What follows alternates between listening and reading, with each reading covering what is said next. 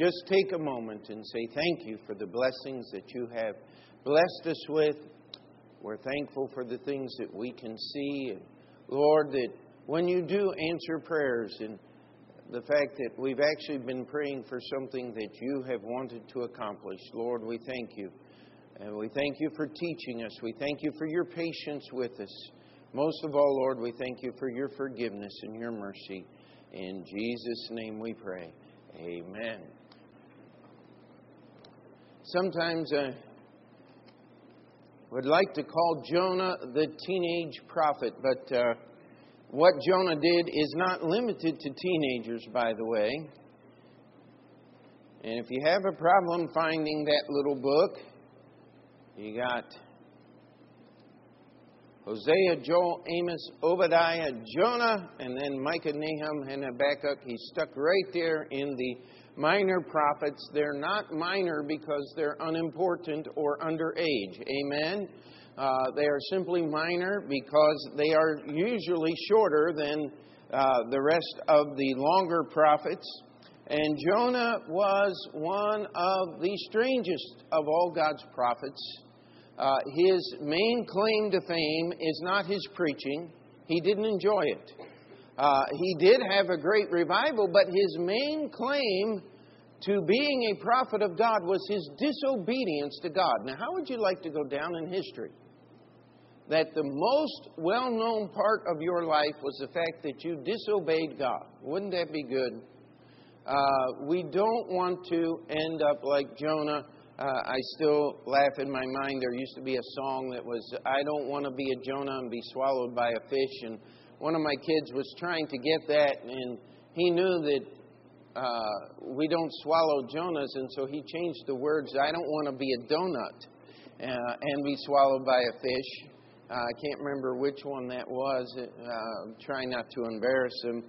But uh, the word uh, of the Lord in verse 1 Now the word of the Lord came unto Jonah, the son of Amittai, saying, and of course, we don't need to, we do this often, but you say, why doesn't the word of the Lord come to me like it came to Jonah? Well, very simple. It's all written down. It, it has come to you. Um, and when you turn on the TV and you find one of those people that says, The word of the Lord came to me and told me somebody has a headache, turn it off. Uh, it is not the word of the Lord. Uh, the Bible had not been finished. God still gave His word by direct revelation, and He comes to Jonah. And you would think that if God actually showed up and spoke to you personally, you'd do something. And I've heard preachers criticize Jonah. God actually came and he talked to Jonah, and Jonah didn't do what God said. Well, I want to encourage you. When is the last time you knew what the word of the Lord said and you didn't do it? How about yesterday, the day before?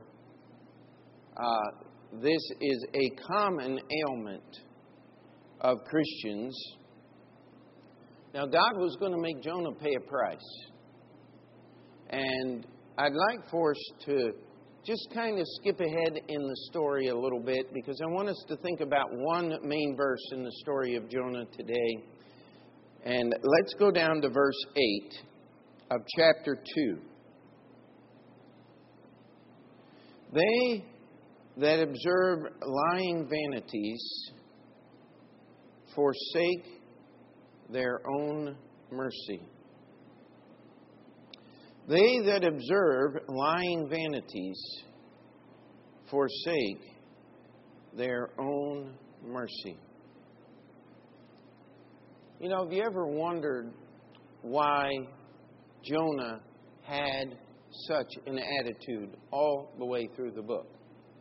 He didn't want to go where God wanted him to go. He didn't want to do what God wanted him to do. Finally, God made it impossible for him to do anything but what God wanted him to do. And Jonah went and did it. And then he sat down and got a stiff lower lip and pouted after God had done great and wonderful things. I want you to think about this thing called mercy. This was part of Jonah's prayer of repentance.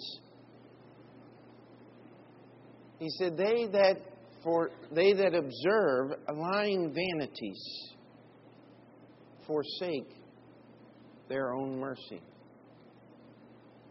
And that mercy that we forsake is not only God's mercy toward others, but it's God's mercy toward us too. And there's where Jonah ended up. And sometimes we will end up in a position where we're just not happy with what God's doing.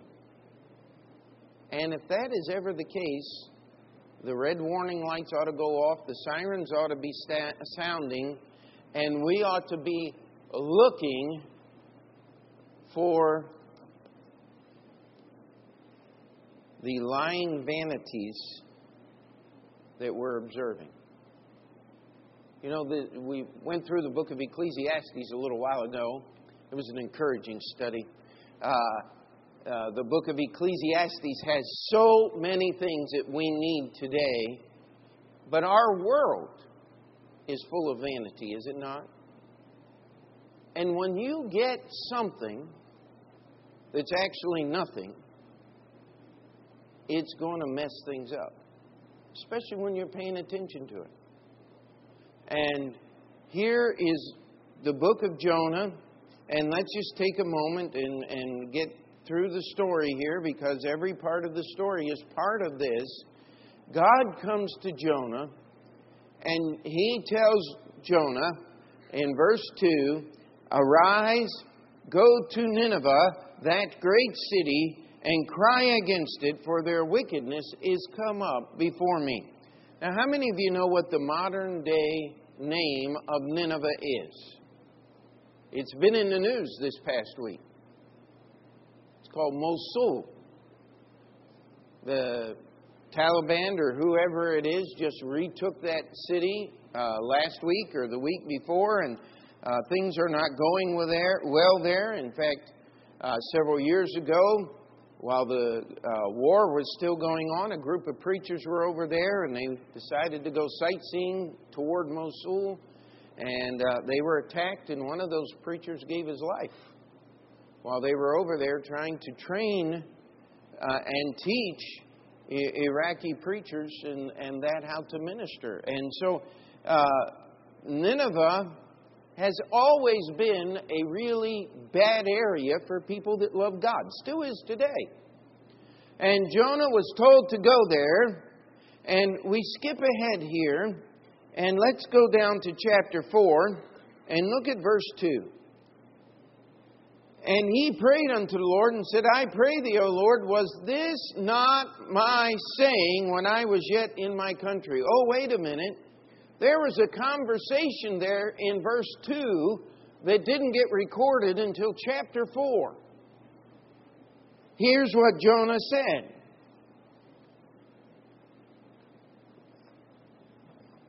Uh, for I knew that thou art, gracious, art a gracious God and merciful, slow to anger, and of great kindness, and repentest thee of the evil.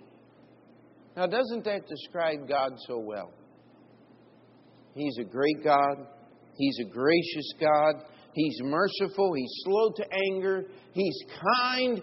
And He takes His judgment. You know, God delights in taking His judgment that is aimed at a soul, a nation, the world in general, and turning that away from them and saying, I will not execute my judgment. God delights in that. That's what Jonah's saying right here. He said, You're the kind of God that delights in not punishing people. And yet, since you were a little child, what have you heard about the God of the Bible? Is anybody here old enough to remember the Ziggy cartoons? He's always got the lightning bolt coming down out of heaven and frying everything to little crispy critters. And, and uh, Ziggy was quite famous for having that happen all the time. And, every once in a while somebody will say, oh, oh I'm going to get back. Lightning might strike. Somebody's doing That's not the God of the Bible. Now, I'll tell you what. I never have been a Catholic, never was a part of that organization, but I've heard enough stories that the Catholic God's like that. In fact, one of the prayers is that uh, I'll get run over on my way out from confession so I get to go straight to heaven. And, and of course, that's a joke. But you know, why would we joke about God's judgment? When the true God of the Bible is gracious and kind and loves to repent of the evil, He loves to take that judgment and turn it from doing its destructive work in the lives of individuals.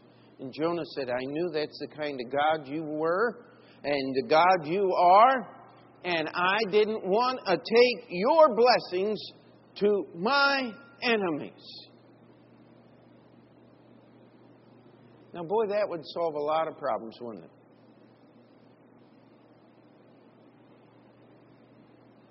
If you take God's blessings to your enemies, and they love God and you love the same God, how are you going to fight among each other?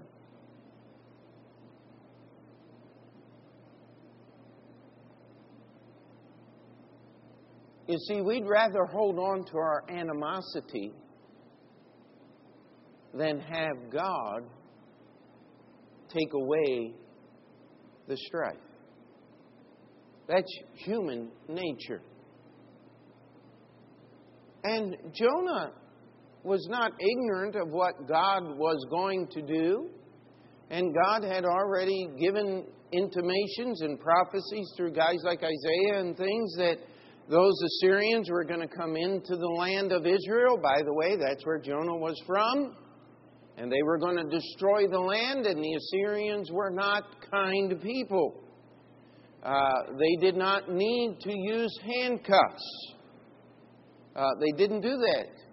Re- read the prophet. They, they would just literally take a hook and hook you up and drag you. And by the way, you went where they wanted you to go. I mean, they were vicious and cruel people. And, and Jonah said, Listen, God, if I go there with your word, something good's going to happen to those people, and I don't want it. You're too good of a God. You're too good for them. I'm leaving. And Jonah wanted God to destroy them, not to bless them. And the thing that we got to understand here out of the book of Jonah is God's mercy for Israel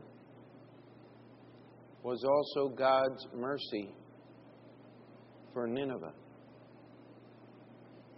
because God is no respecter of persons. Amen. And so we know Jonah's attempt. I like the way one preacher put it. He went down to Joppa, he went down in the boat, he went down in the water, he went down in the fish's belly. But then he came up. Amen. He came up the hard way. You see, God stopped Jonah. Now, sometimes I wonder if this is where John Calvin hatched his plan of Calvinism was by reading uh, the prophet Jonah, how that God just made Jonah do what he wanted him to do. And of course, we don't know where John Calvin got Calvinism from. I'm not even sure that he would recognize the Calvinism of today or claim it, but uh, The simple truth of the matter is, God can make you do things. We are people who are very controlled. We've got a clock at the back of the auditorium. I've got one on my wrist just to make sure the one in the back of the auditorium is working. Uh, in case I wonder what time it is, I have one on my phone. There's one on the dashboard, uh, on the monitor of my computer. I mean, we are surrounded by time. Have you ever woke up in the middle of the night and you couldn't find out what time it was, and you're just sitting there going, Am I supposed to be up? Am I supposed to be asleep? I, I totally disoriented. Time is really important. What comfort is there in waking up in the middle of the night and seeing that it is 3:52 in the morning? I mean, wouldn't you rather be ignorant of that fact? No, you wouldn't. Because the way our little minds were, oh, I can go back to sleep. On the other hand, if it were 8:52 in the morning, you'd be going, "No!" and running all over the house and trying to get ready and trying to do all these things.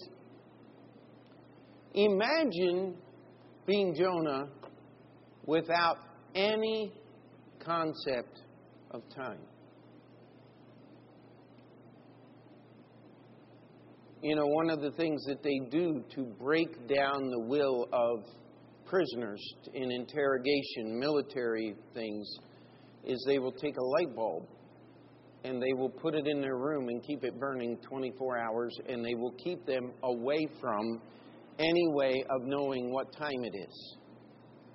Now, they used to, in the old days, put you in the dark. But they deemed that as torture. And so now they do it with the lights on. But could I challenge you that uh, Thomas Edison, with all of his great inventions, still has not found a way to wire the inside of the great fish that swallowed Jonah? Amen? And so he was in total darkness three days, three nights. Don't, don't try this at home.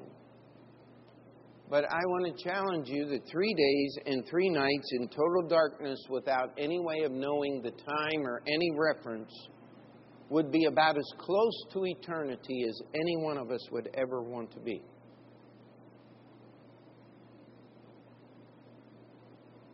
And how long could God have kept Jonah alive down there? Well, of course, we know the answer as long as he wanted to. But three days and three nights was long enough, and finally Jonah is realizing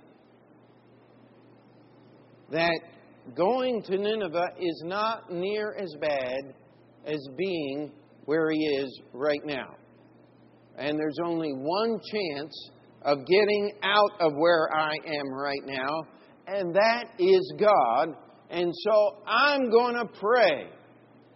Someone said there's no such thing as an atheist in a foxhole, and we know that. And, but my favorite will always be as long as there are tests, there will be prayer in schools, right? Uh, people want God to help them when they're in a jam, and it's amazing to me as it's worded in our uh, beloved Bible here. Then Jonah prayed unto the Lord his God out of the fish's belly. And so, as Jonah is there, all cramped up in the belly of that great fish, apparently there was enough air to breathe. But how many of you have ever swallowed something that just didn't want to digest? And I mean, you getting cramps and your belly's moving, and you can feel all the powers of your uh, digestive system trying to erase that undigestible tidbit that has gotten lodged in your system. I mean, I do feel sorry for the fish. I mean, there, there cannot be anything worse than an out of will, out of God's will, sour Baptist preacher stuck in the fish's digestive system. I mean, what, what worse could you, could you imagine anything worse?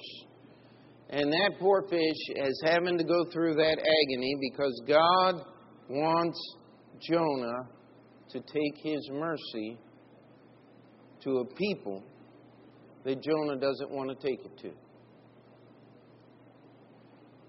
And so Jonah prays, and in the end of his prayer there, he talks about how that God had put him in affliction in verse 2 and, and into the deeps of the sea and that God can't see him down there. And some preachers have preached that Jonah even died and God resurrected him. And I don't think that God had to kill uh, Jonah. If, if he had, Jonah wouldn't be praying. And uh, Jonah is down there and he is suffering and he, he thinks that he's going to be there forever. And he understands a little bit about his problem.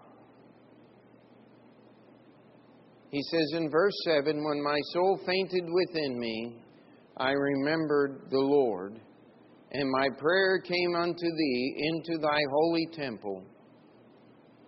They that observe lying vanities forsake their own mercy. But I will sacrifice unto thee with the voice of thanksgiving. I will pay that which I have vowed. Salvation is of the Lord. I want to challenge you how long does it take for your soul to faint within you? That's why Jonah was down there. God said, Jonah, you're going to have to give up.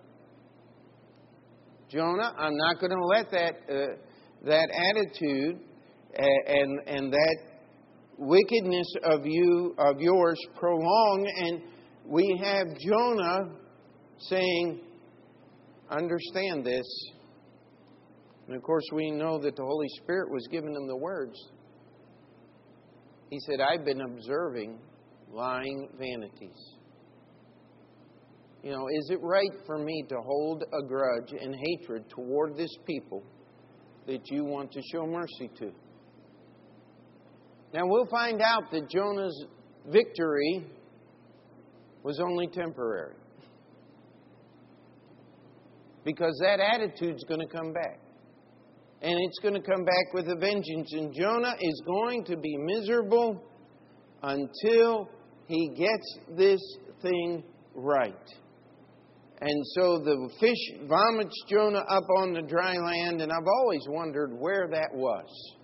You know, the Bible doesn't tell us, but I just have a sneaking suspicion that it was very close to the very place where Jonah got on the boat.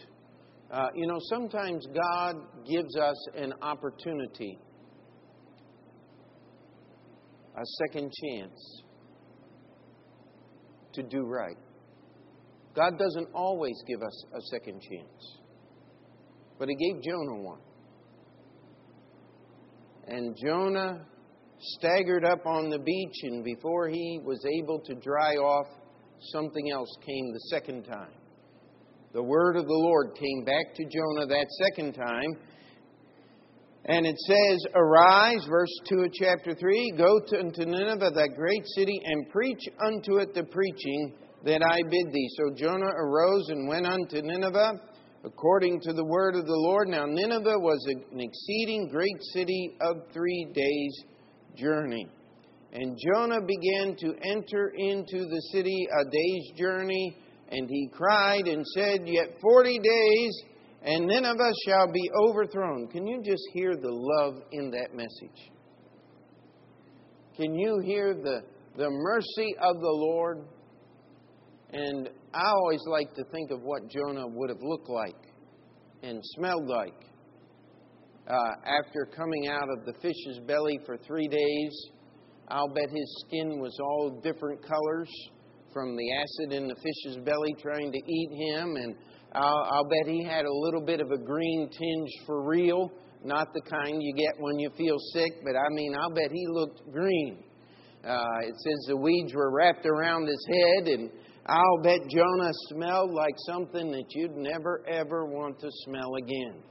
And he comes walking in through that great city, and the Bible says he gets in about a day's journey, and he starts saying, You got 40 days to live.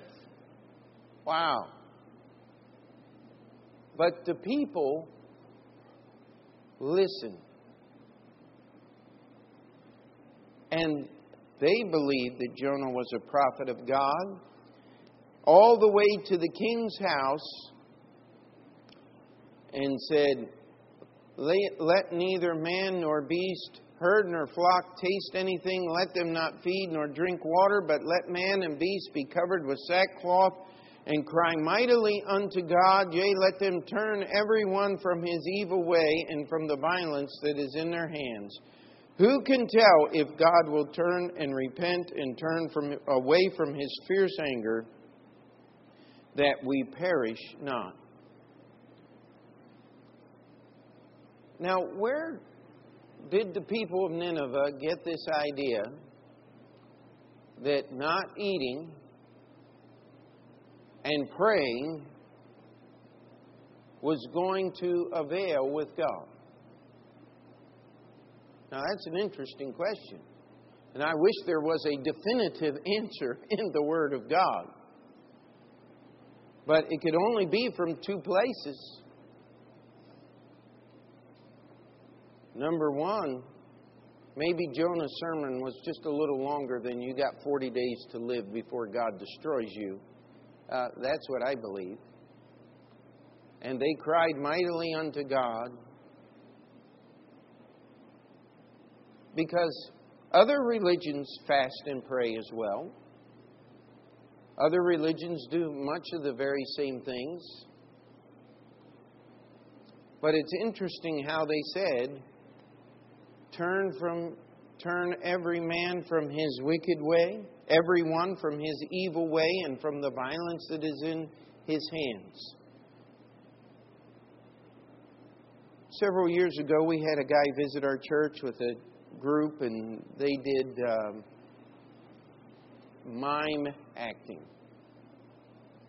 And uh, he said, Well, we want to come to New York City, and we've trained, and we want to do this. And I, I knew uh, his father much more than I knew him, and and I said, well, I said, you know, we'll, you know, we'll give you a place to camp out and work. And I said, I'm not quite sure about this mime thing. Uh, I'm not sure that I want really want that identified with our church. And and uh, I said, but you can come and stay in the building. And he said, oh, that's all we want. That's really what we need. And and, and so I finally asked him, I said, What is the purpose of this? And he said, We have designed these skits so that people can understand about their sin. And I looked at him and I said, Do you understand where you are? He said, Well, what do you. I said, This is New York City. If there is one thing people don't need instruction about, it's about sin. I said, We know everything there is to know. In fact, we invented here. Uh, uh, not for the first time, but anything that's new, guess where? It comes from here, doesn't it? And, and, and I said, You know, that's not what people need to know about. How many of you remember before you were saved? Did you have to have somebody explain to you what sin was? Now, you knew what you knew what it was. In fact, if you were an adult and you were living in sin and living against God, and you had any sensitivity at all, or when God awakened that sensitivity toward Him and His holiness in your life, guess what you did? You felt bad about your sin. I mean, read what it says that uh, the grace of God that bringeth salvation hath appeared unto all men, teaching us, and then it goes on through all of those things. The Holy Spirit of God convicts us of sin. That's part of His job. Amen? And He convicts sinner and saved alike.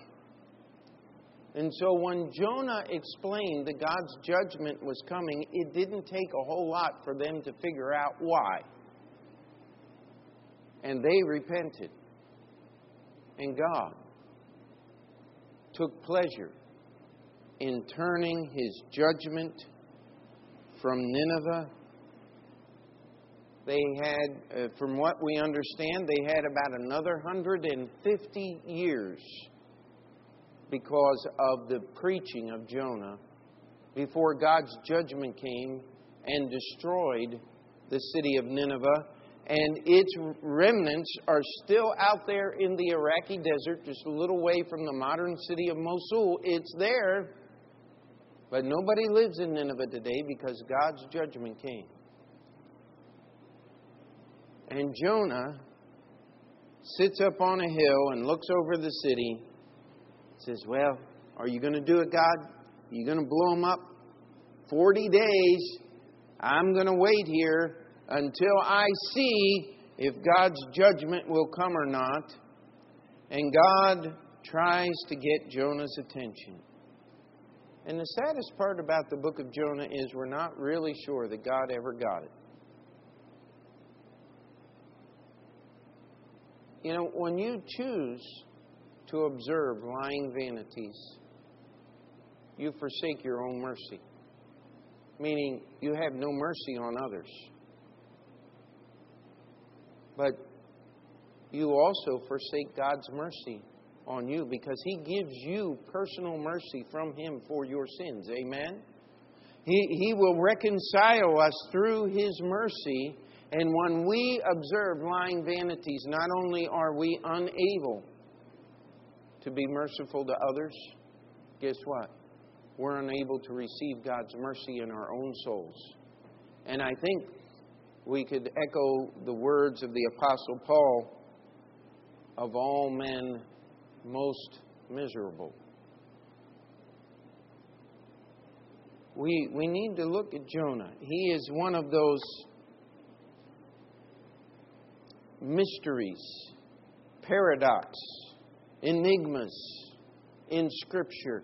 And, God never really resolves it. And I believe one of the reasons God never fully resolves it is because He wants you and I to look at Jonah's story and say, wait a minute, I don't ever want to get there.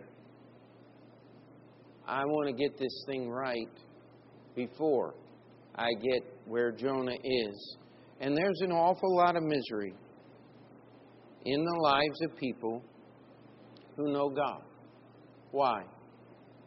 Well, according to Jonah, we've let some lying vanity come in and become part of our relationship with God, and it destroys our mercy to others, and it destroys our ability to receive God's mercy.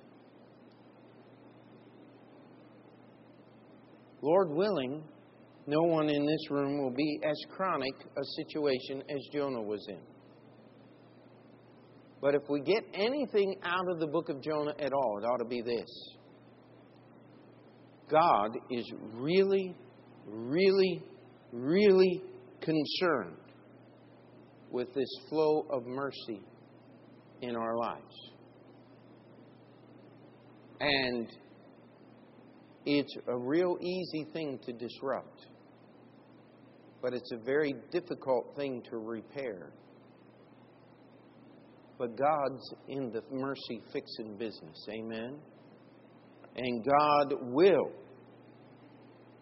But one of the reasons why I think Jonah is left, the book is left where it is, is because God is not under any obligation. He doesn't have to fix it.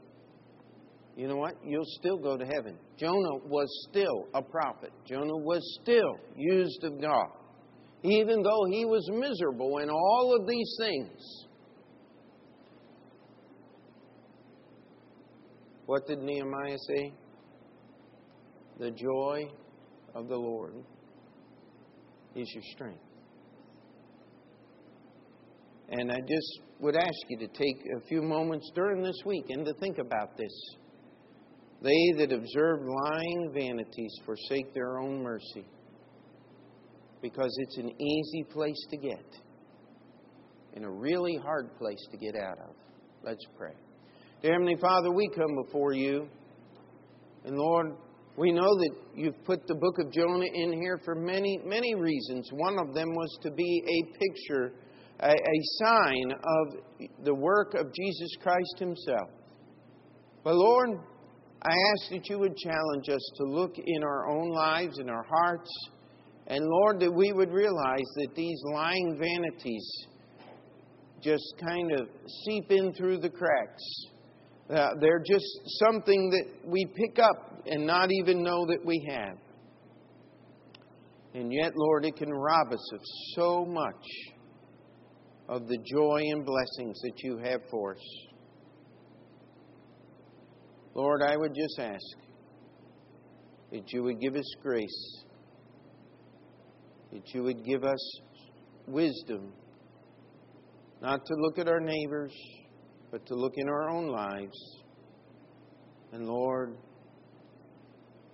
that we would make sure that we are a willing receptor of God's mercy, that we can pass it on to those that you put us in contact with. Help us, Lord, to love you and to serve you. In Jesus' name we pray. And before we finish that prayer, we'll just keep our heads bowed. We won't even play the piano tonight. We'll just keep it quiet. If you need to just slip out of your seat, you don't have to be in Jonah's situation to need to pray about this. We would hope you'd pray about it long before you got where Jonah was. And let's just look at what the Lord will do in our hearts